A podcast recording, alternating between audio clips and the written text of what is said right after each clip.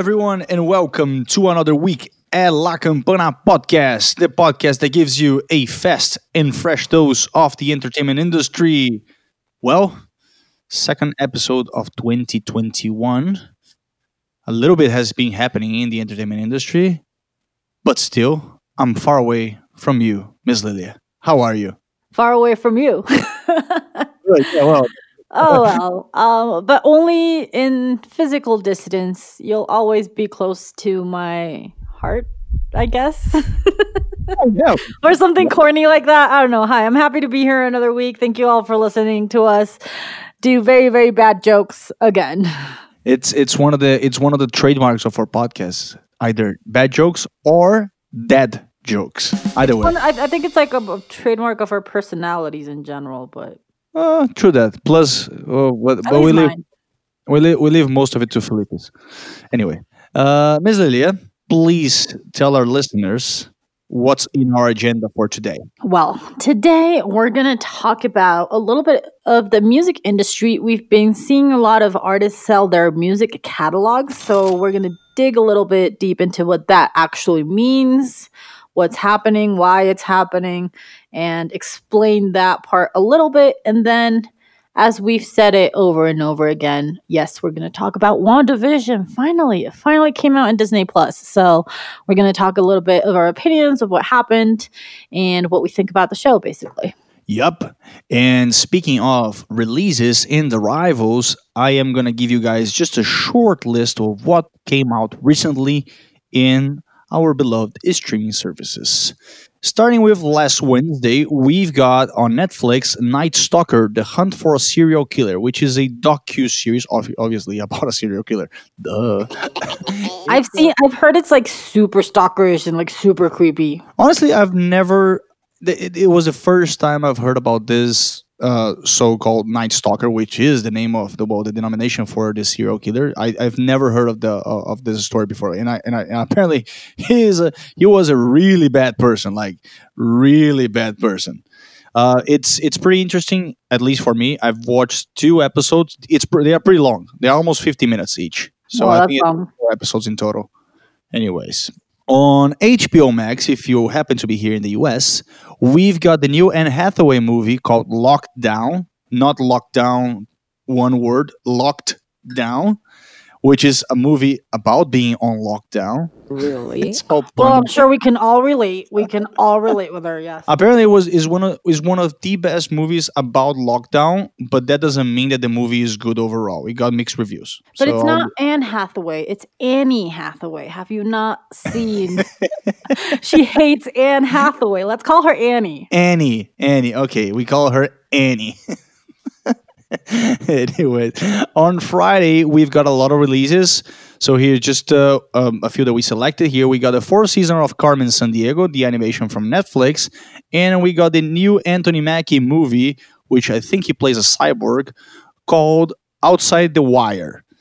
Then on Apple TV Plus, we got the second season of Servant, a show by The Sixth Sense, Glass, uh, and uh, Split. so it almost it almost slipped my mind.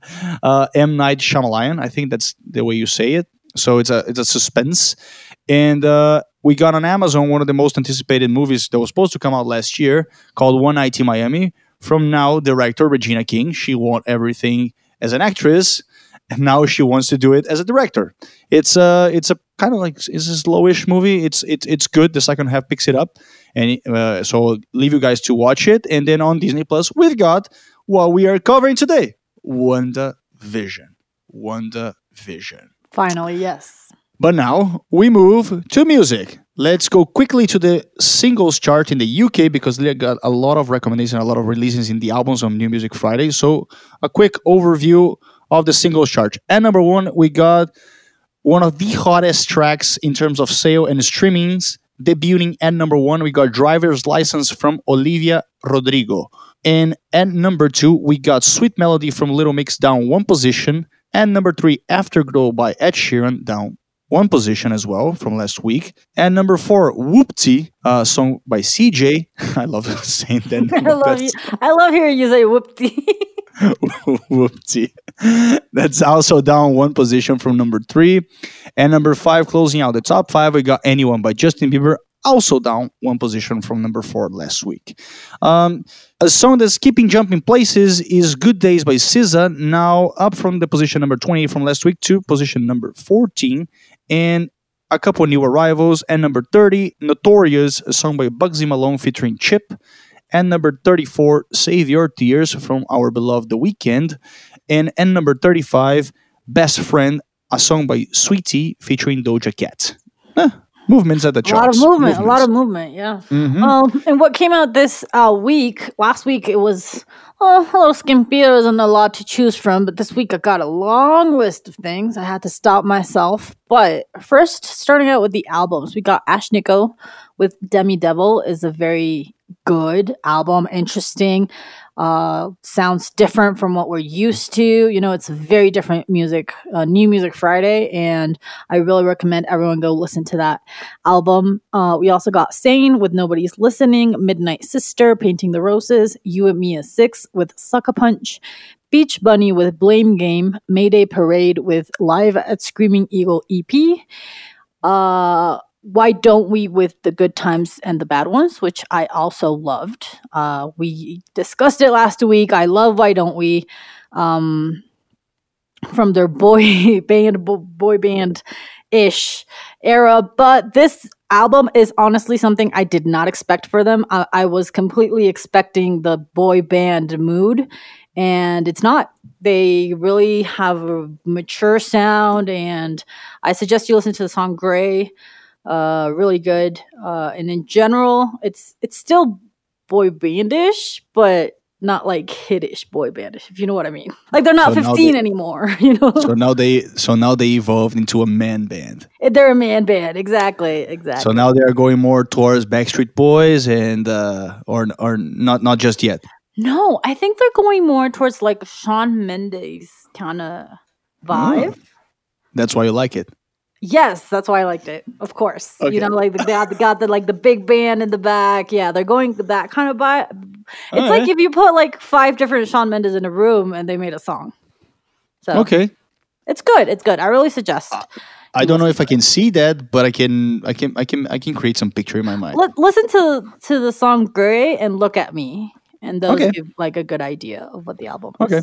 And then on the Latin side, we've got Danna Paola with "KO," uh, her album Knockout. "Knockout." Yes.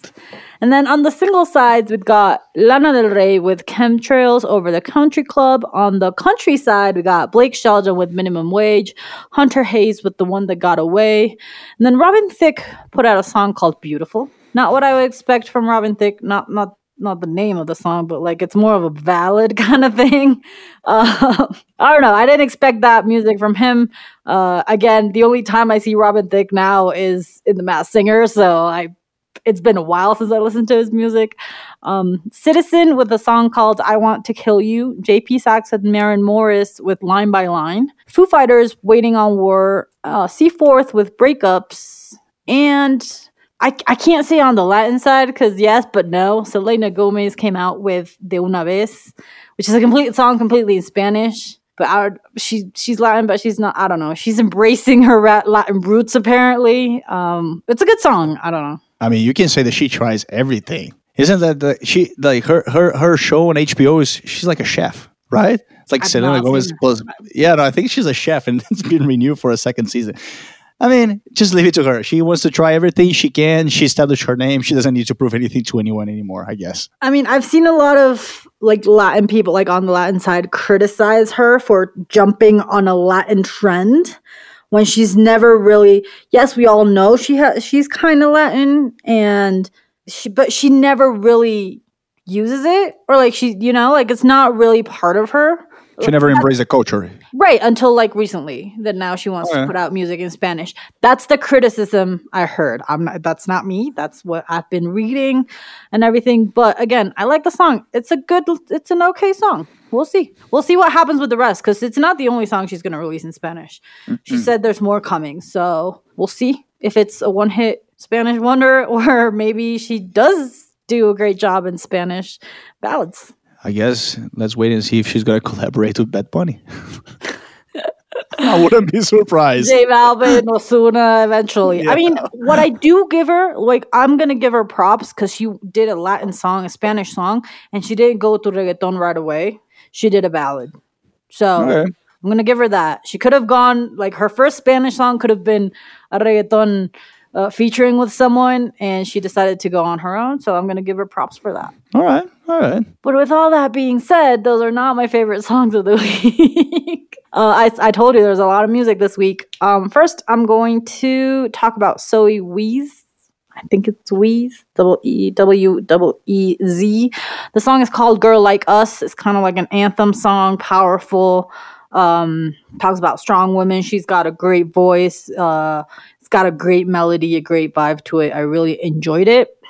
And the second one is going to be John the Ghost uh, with the song Drive. John the Ghost is a solo project for the Maine's vocalist. So, John, yeah, his name is John, John the Ghost.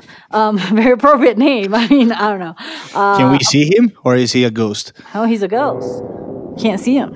Like John Cena. Exactly. but John Cena's not a ghost. You just can't see him. Um, but anyway, a few months ago, uh, he released a song called "Roll uh, Roll Down Window." Uh, Roll down the windows. Uh, I'm, I'm spacing out on the name right now, but uh, I recommend it. It's on our playlist as well.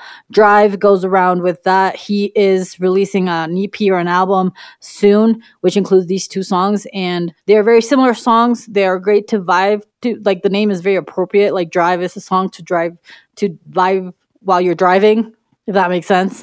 Um, and It it's does. a very cohesive kind of sound. It's kind of like the Maine toned down a little bit into a ballad. So I really enjoy it. I really enjoy the Maine. So like his voice is just great. Um, so those are my two songs for this week, uh, including all the others I said before. But these are the two that are made it to the playlist. She had to control herself, guys. She had to control herself. A lot lot of music. Uh, with that being said, my recommendations are one from the Zayn album called Sweat. Very, very different. Got some uh, different beats from uh, from from past decades, included with the Zayn uh, mellow, uh, somber style that he that he does here and there. And then the other one, kind of like the opposite, is uh, "Deal with It" from the Ashnikko album. Is a feature with Kelis, um, and it's a very energetic song. Got a really nice uh, chorus, and then the the music video is bizarre. She is like a is like a pirate, and then she goes into playing Ursula from the from the Little Mermaid. She interprets Ursula. It's a re- really bizarre, strange. Sounds interesting. Let's go with interesting. Yes. But with that being said, I think it's time for us to move to our first uh, our first subject for the episode, right? Well, we're gonna dig into the music industry once again. Um, so releasing music and making music and how you get paid for music, it's a very complicated world that talks about royalties and percentages and composing rates and publishing rates and masters and recordings. It's super complex. Um, but I want to break it down a little bit so y'all can understand what's happening with all these different artists that we keep seeing that they sold their music catalog. What does it mean that they sold their music catalog? Um, Bob Marley, like they sold Bob Marley's. We heard about Bob Dylan, Barry Manilow, most recently Ryan Tedder.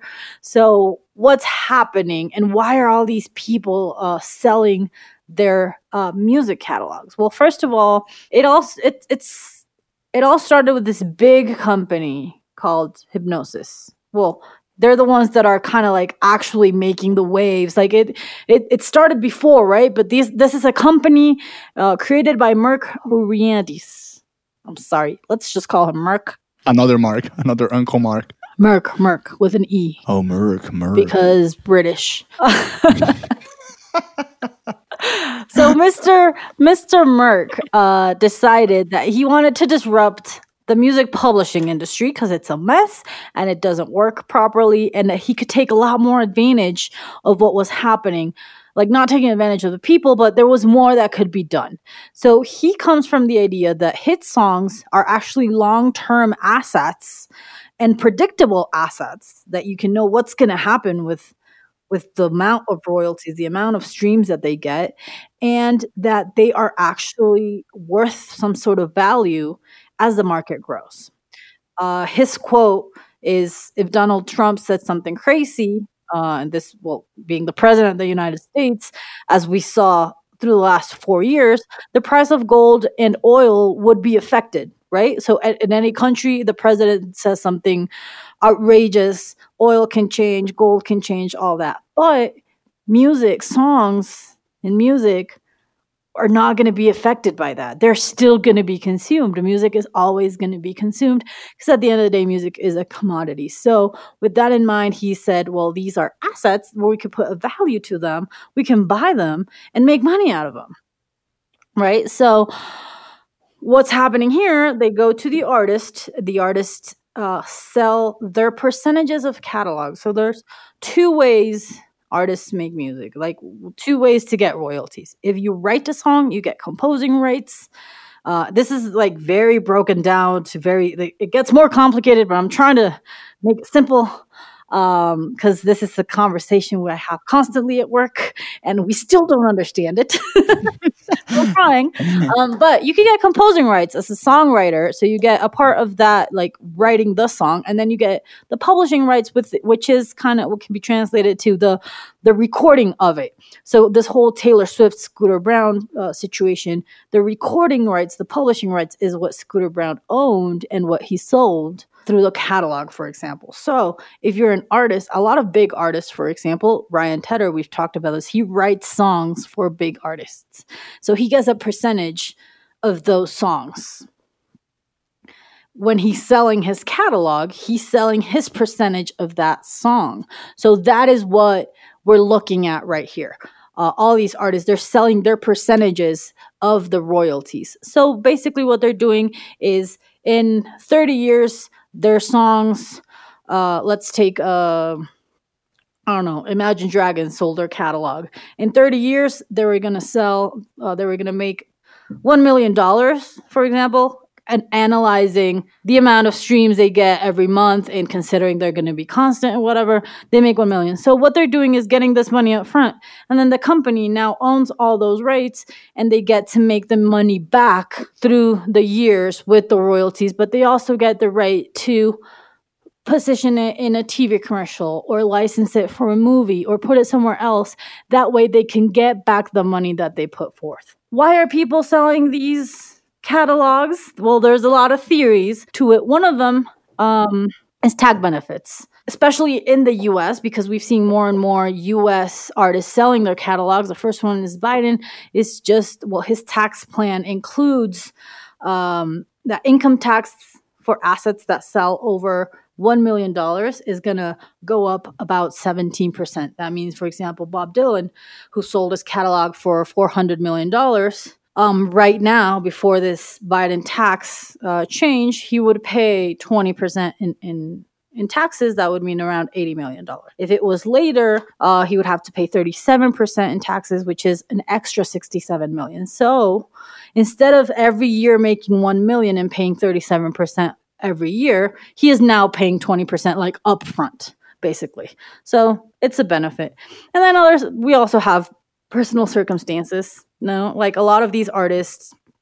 Well, an example that I saw over and over was Shakira because she's having, she's one of the people that sold her catalog. She's having a lot of legal issues in Spain for as most of them do, not paying taxes. Uh, she owes around $16 million or something in taxes, back taxes that she never paid. So maybe they need that money up front or whatever. And also, this whole year, a lot of a lot of a lot of these artists don't make that much money out of royalties that's a whole other conversation that we can have about how little Spotify mm-hmm. pays per stream. But all these artists survive mostly on touring income. And we've discussed this at length here at the podcast. So this last year, they don't have that touring income. So why not get money up front from my catalog? And then don't forget, they're selling this cal- catalog, but a lot of these artists are still making music. Like, so they're still going to get down the road more money because they're still making music they're still making percentages on other songs so it's not like they sold their whole inheritance Yeah, no, for sure. And uh, one of the things that I was reading, like, because um, one of the one of the pers- one of the one of the people that started this movement with all this selling uh, was Stevie Nicks. We all know her from Fleetwood Mac, and uh, she sold eighty percent stake in her songwriting. Is not everything, um, but the but the interesting thing um, in the whole news was that the deal included a strategic public publishing alliance with a singer that will allow her to sign new songwriters to a joint venture. Also, because she sold those to Primary Wave, another company, she has access to marketing, branding, Broadway, film and TV, digital uh, strategy team. So she can, as she goes along and produces more stuff, she can have access to those. So uh, they, they, it's different kind of deals. And also, just going back to Ryan Tedder, as you as you mentioned, you can also go into producer because Ryan Tedder, as we all know here, because we love uh, talking about Ryan Tedder. We love um, Ryan Tedder, yes. he has many tricks. And also, one of the parts for his deal with the investment firm KKR is that it's part of the producer job that he did for many, many songs, um, including Beyonce, Adele, Stevie Wonder, and in comparison to Bob Dylan, who is, I think, about about to be 80 years old. Um, Ryan Tedder is super young, super, super young. Yeah, exactly. Like I said, he could keep making music. Like he didn't sell everything out, right? Like he can still keep making music. And part of what uh, Merck, uh, Mr. Merck here is trying to do and why it's disruptive is trying to get the record labels out of the way because again taylor swift all these young artists that suddenly the record label because it used to be years ago it used to be a time where all all you the only way to get famous was record labels.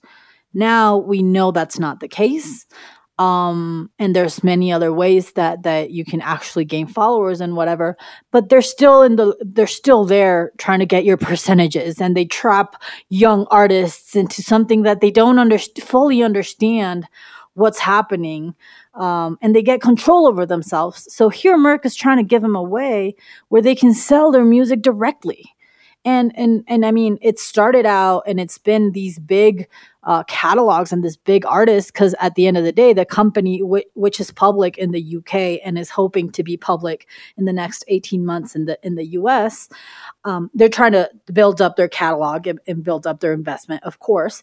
But in the long run, they're also trying like to. It's not only to the big Bob Dylan's, right? It's not only to Fleet, Fleetwood Mac or Neil Young that they're trying to talk to. They're trying to talk to all kind of artists, smaller artists. Like if if you have a song that is going to perform constantly for the next 20 years, I want a percentage of that. Give me your 20%. And another part of this is like you mentioned Flip, Fleetwood Mark is important. Fleetwood Mark Mac. I can't say it. Fleetwood Mac. Fleetwood Mac. Yes. Another important part is that when we say they sold their music catalog, Ryan Tedder sold uh, One Republic's music catalog. It sounds super dramatic, and it sounds like he sold everything from One Republic. No, all he did is sell his percentage of every song that he has, right? One Republic, there's percentages that go probably three, four ways. He probably has 20, 30, 40% of each song. And that's the part he sold. And that, but that is, like you said, good for them as well, because now that they own that 30%, and it's in the company's best interest to position it in a movie, uh, in a movie trailer, or position it in in a TV commercial because they get money out of it, it's also benefiting the other 30 40%. And it's not like they can solely decide it was like, "Oh, I'm going to put it here" because they're not they, they don't own 100% of all the catalog. I mean, it varies, of course. Bob Dylan probably owns 100% of most of his songs, but it doesn't mean that they like oh one like now a, a, uk company owns all the music by one republic. No it doesn't mean that. It just means they own the percentage because they're making money out of the percentage that ryan tedder gave them because it's kind of like when you go for a loan basically. Um they they went for they they give you upfront what you're gonna make in 20 years. Exactly and like and with the thing that you said about like one republic and we got the we got the thing with Fleetwood Mac because um, Stevie Nicks she sold her percentage to Primary Wave, and then Mick Fleetwood sold a couple of his percentage to BMG. So there's two companies. So whenever they go for the song, which both uh, artists have a, a percentage, it, it's a whole negotiation in where this song is going to be placed, who earns what from what, and then just picking it back to what you said about placement, uh, we got a case from uh, Mercuriadis in Hipgnosis with Neil Young because he's he even says, I don't want I want Neil Young to feel that he's part of the company so that he knows that what we are doing with his songs is appropriate. It it relates to whatever brand or whatever um, thing we are incorporating his song. It, it, it, connects to the ethos. It connects to the message. We don't want to put a Neil Young song into I don't know um, some um, know, vaccine. I just like the first thing that came to my mind, like a vaccine commercial. Cheetos, Cheetos. Go with flaming Cheetos. hot Cheetos. right. At, like at the end of the day, because it's an investment at the end of the day, the company is going to try to do what's best for the music. And that is why they're trying to look at these songs as a long, like, they're not going to buy any song. They're going to buy songs that they know are going to be reproduced for a long time and it's going to continuously make them money. And like you said, where they're not just going for the Bob Dylans, for like the huge ones, they're, they're going for the younger ones as well uh Ed Sheeran, you know, like Mark Ronson, like they they they know as long as it's a reproducible song, a song that's going to be streamed constantly, they're interested. Even if it's just a 20%. Like they'd rather have a 20% of a song that has 800 listens a day than have 100% of a song that gets one play every three weeks because they're exactly. looking long term. Yep. I mean, it, it, makes complete sense, especially now that with streaming services, uh, being more and more powerful. We don't know what's going to happen, but I mean, we can all assume that streaming will stay there. Maybe they will um, raise the percentages of what they pay to artists, but that's a whole conversation, as you mentioned. But it, it it's a very smart move by all of these companies that are investing in these catalogs, either producing catalogs, either songwriting, either whatever. It's a it's it's a it's a it's a strategic and intelligent move at the same time. I mean, I guess it's, strategy and intelligence goes together. right, and finally, it's it it opens up a whole world uh, for like example, there's a company in the U.S. already that's called Sound Royalties that does it a little bit different. They won't buy your catalog completely, but they will do it as a loan. Where if you have a constant amount of of listeners a month and a constant amount of streams, they'll tell you like, okay, you got ten thousand or let's say I don't know eighty thousand uh, followers on Spotify, monthly listeners your catalog right now is worth, let's say, $10,000. So we give you the money up front. You sign, you temporarily give us the right to collect your royalties until we make our money back. And of course, the interest. Uh, that's the catch. That's how they make money, the, plus the interest. And then we give you back the rights uh, to your music. It's like they just loan or like you give them permission to to cash on your royalties, but you don't sell your catalog. This can be a complete game changer for independent artists that are starting out that have a solid fan base. But if they can give you ten thousand dollars up front, you can you can invest that in your company, in your brand, in your music, and it's a great way. Like your art which is what Merck is trying to do as well connect directly with the artists so they can get directly paid for their art, basically, for their creations. Yep, I guess that's. And with that, I conclude this subject because I we could talk about it for years. I was gonna say no better. That was a great ending to this segment, honestly. and hopefully, all of you that listen to this can get like a good grasp on what this is and what this is all about. Right. I mean, at the end of the day, royalties are super complicated. Uh, we know Spotify doesn't play pay, pay well. Uh, we know songwriters are completely forgotten. That's there's like ten thousand conversations that can come from this. But we hope that you understand what it means to sell a music catalog a little bit better. uh, now after this conversation. But with that being said, we're going to move over to the series world, the TV world, Disney Plus world as that we love and we cannot stop talking about. WandaVision is finally here. Super excited. Please tell us what it's all about. Well, WandaVision, I guess. I guess if you're listening to this podcast, if you follow the podcast, you know, kind of like, and you are a Marvel enthusiast. So we assume that you all know who WandaVision, played by Elizabeth Olsen, is, and who Vision, um, played by Paul Bettany, is. I guess I said both together. So Wanda is played by Elizabeth Olsen, and Vision is played by Paul Bettany. Marvel Cinematic Universe, all Marvel fans, all Marvel geeks, you are all you are all aware of what is happening. Um, we promised you guys that we're gonna cover more series, give more recommendations. So this is our first for Disney Plus because we already did Netflix next week.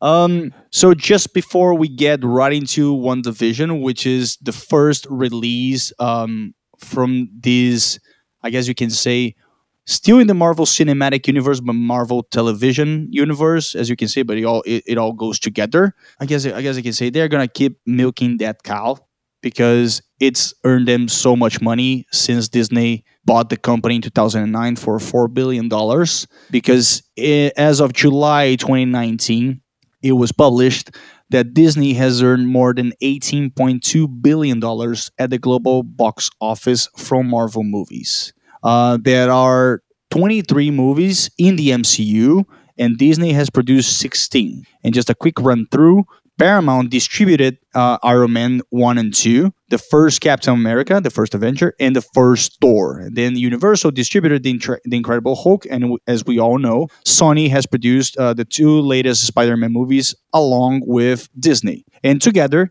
the MCU has made over $22 billion at the box office. Of course, this does not include marketing costs, production costs, and merchandise because that would go way, way more. Back to WandaVision it's been said that all of the Marvel TV shows, the ones that have been announced, Falcon and the Winter Soldier, WandaVision, Hawkeye, and Loki, could cost as much as $25 million per episode, which is a lot, right? A lot, yes. I mean, for, for a show that looks that simple, it, it sounds like a lot of money, yes. Per episode, of course, yes. I mean, we could we, we had one minute from Quibi costing a hundred thousand dollars. Well, yeah, but we all know how Quibi, and that's not a good reference. We do not want them to end like Quibi. They are not. They are not going to end like Quibi. and just um, just the last uh, fun fact before we get right into it uh, is that Paul Bettany actually said in um, in one interview that WandaVision has more visual effect shots than Endgame, which had 2,496 shots that required visual effects. And just as a comparison thing, Inception, a movie that we all know, had only 500. Yep. I mean, now that you say it that way, the $25 million makes sense.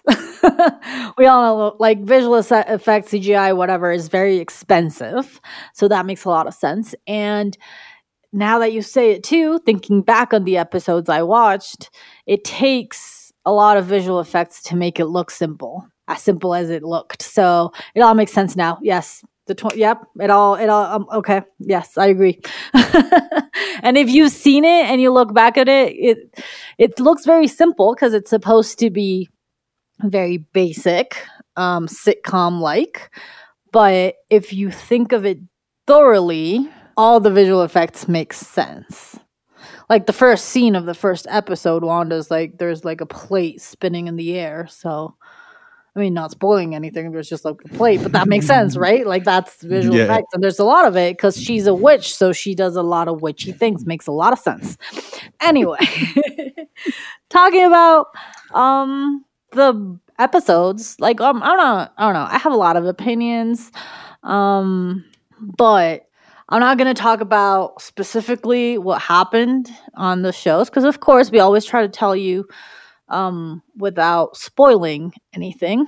So, first of all, I think it's very interesting that they had. So, this is the first Marvel Universe, cinematic universe delivery, like anything that we have since 2019.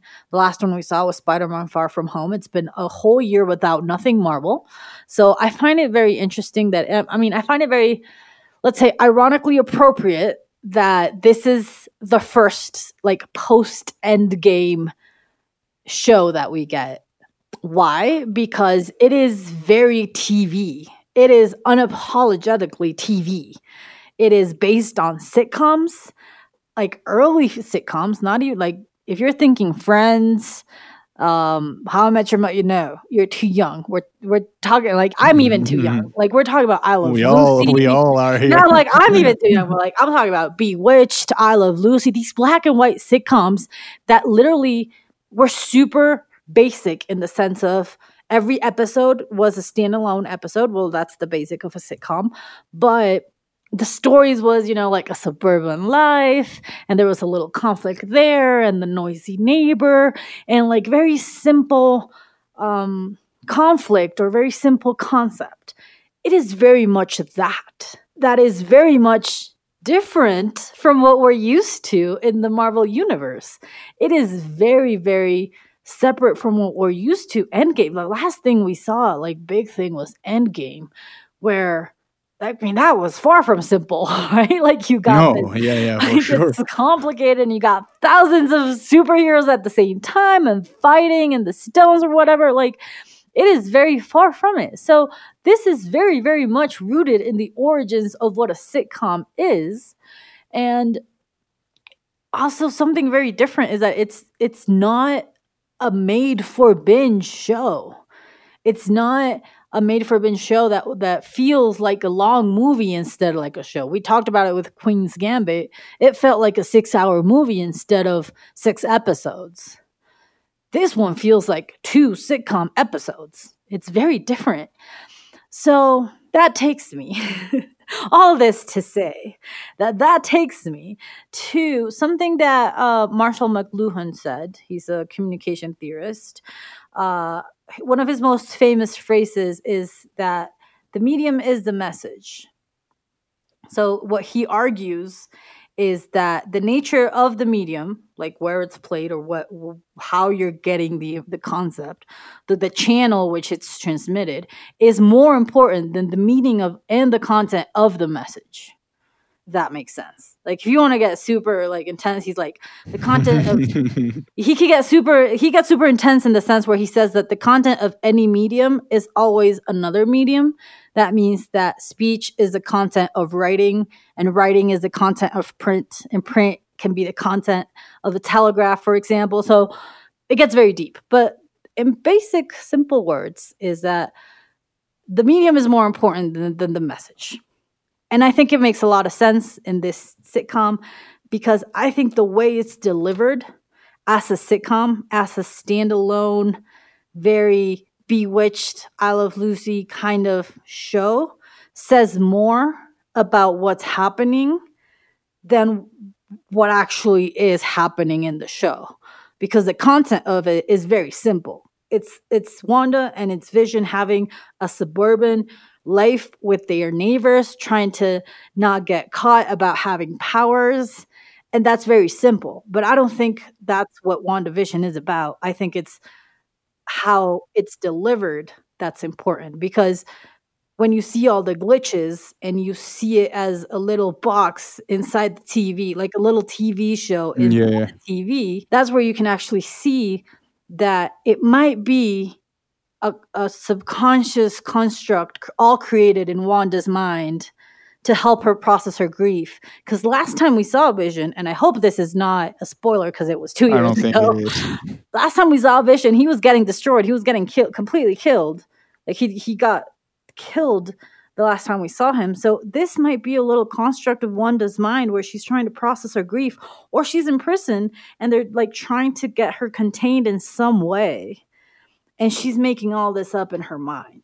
And that's why I think the medium is more important than the content that we're watching. Yeah, and and I think it's it, it was super clever from them although a lot of people want more and they're like uh, why this is this isn't like a netflix way just give it all at once but i kind of agree with you that the way that this was written, it feels like different episodes. And what the clever part was they they they gave us small hints to make us guess what will potentially happen in the upcoming episodes.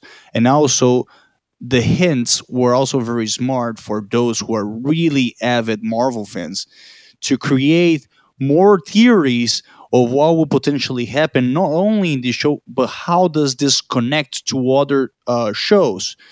And with that it generates the amount of buzz that marvel wants and disney wants to, for people to keep talking about it.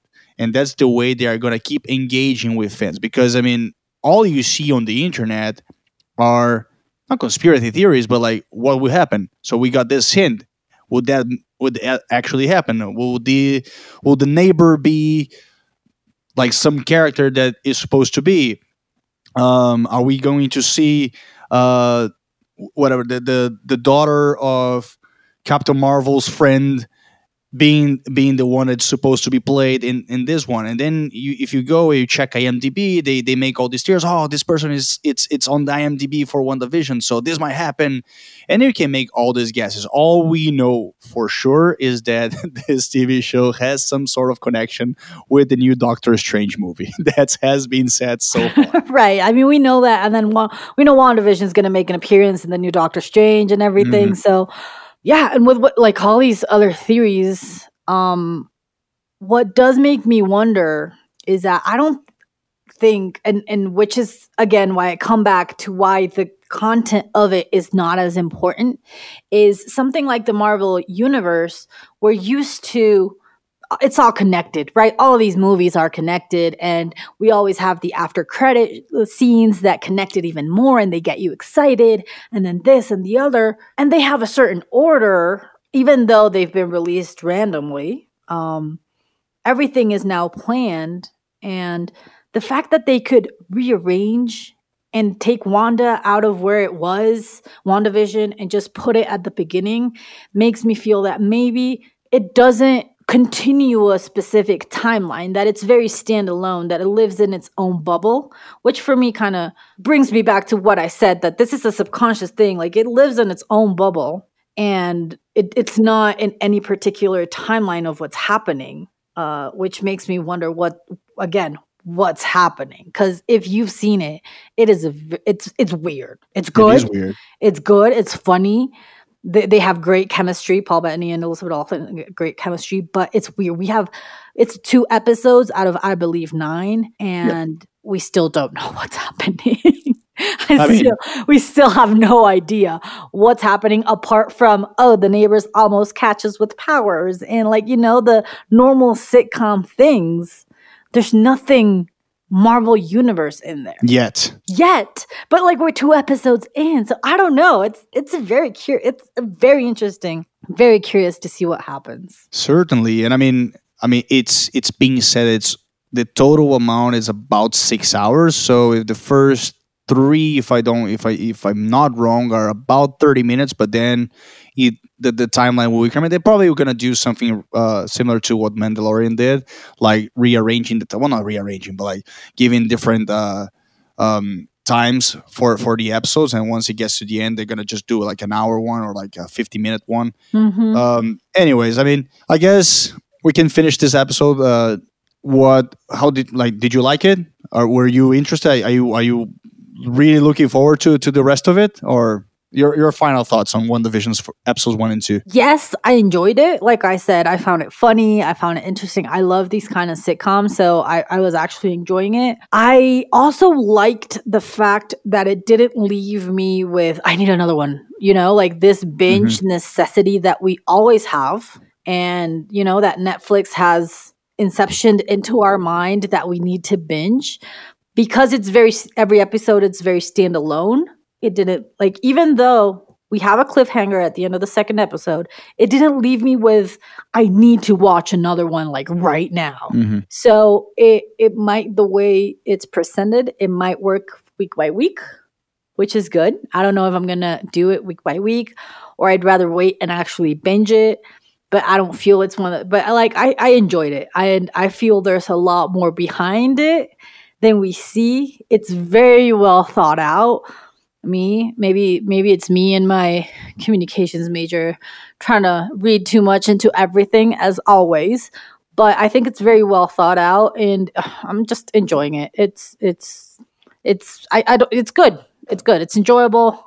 It's funny, and I love. I mean, Wanda. Wanda is my favorite MCU character, so I, I just enjoy it a lot. I'm excited. All, all I can say about this, to close my opinions that I, I enjoyed it. I laughed a lot. I didn't go with any expectations because I didn't want to create expectations to be, I don't know, potentially disappointed.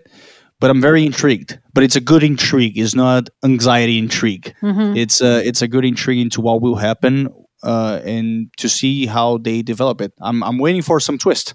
I'm waiting for some twist. We'll see what happens. Yep.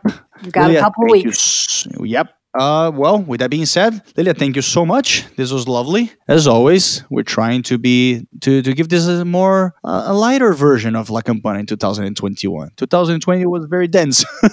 Well, you should have told me before I went super deep into my comments. I'm kidding. No. I'm super enjoying. I I love having this light versions where we get to talk about opinions and not make it as heavy for you guys. As always, we're super open to t- you telling us what you want to hear, what you enjoy, what you don't. If you want us to stop making our horrible jokes or if you want more of them, I can always think of more. So, thank you again for being here another week. Yep. Well, I guess the jokes will stay. They have to. but that's it for today's guys. Uh, we'll see you. Well, not see you, but we'll be back next week. And yeah, this is La Campana, the podcast that gives you a fast and fresh dose of the entertainment industry. Bye, bye, bye.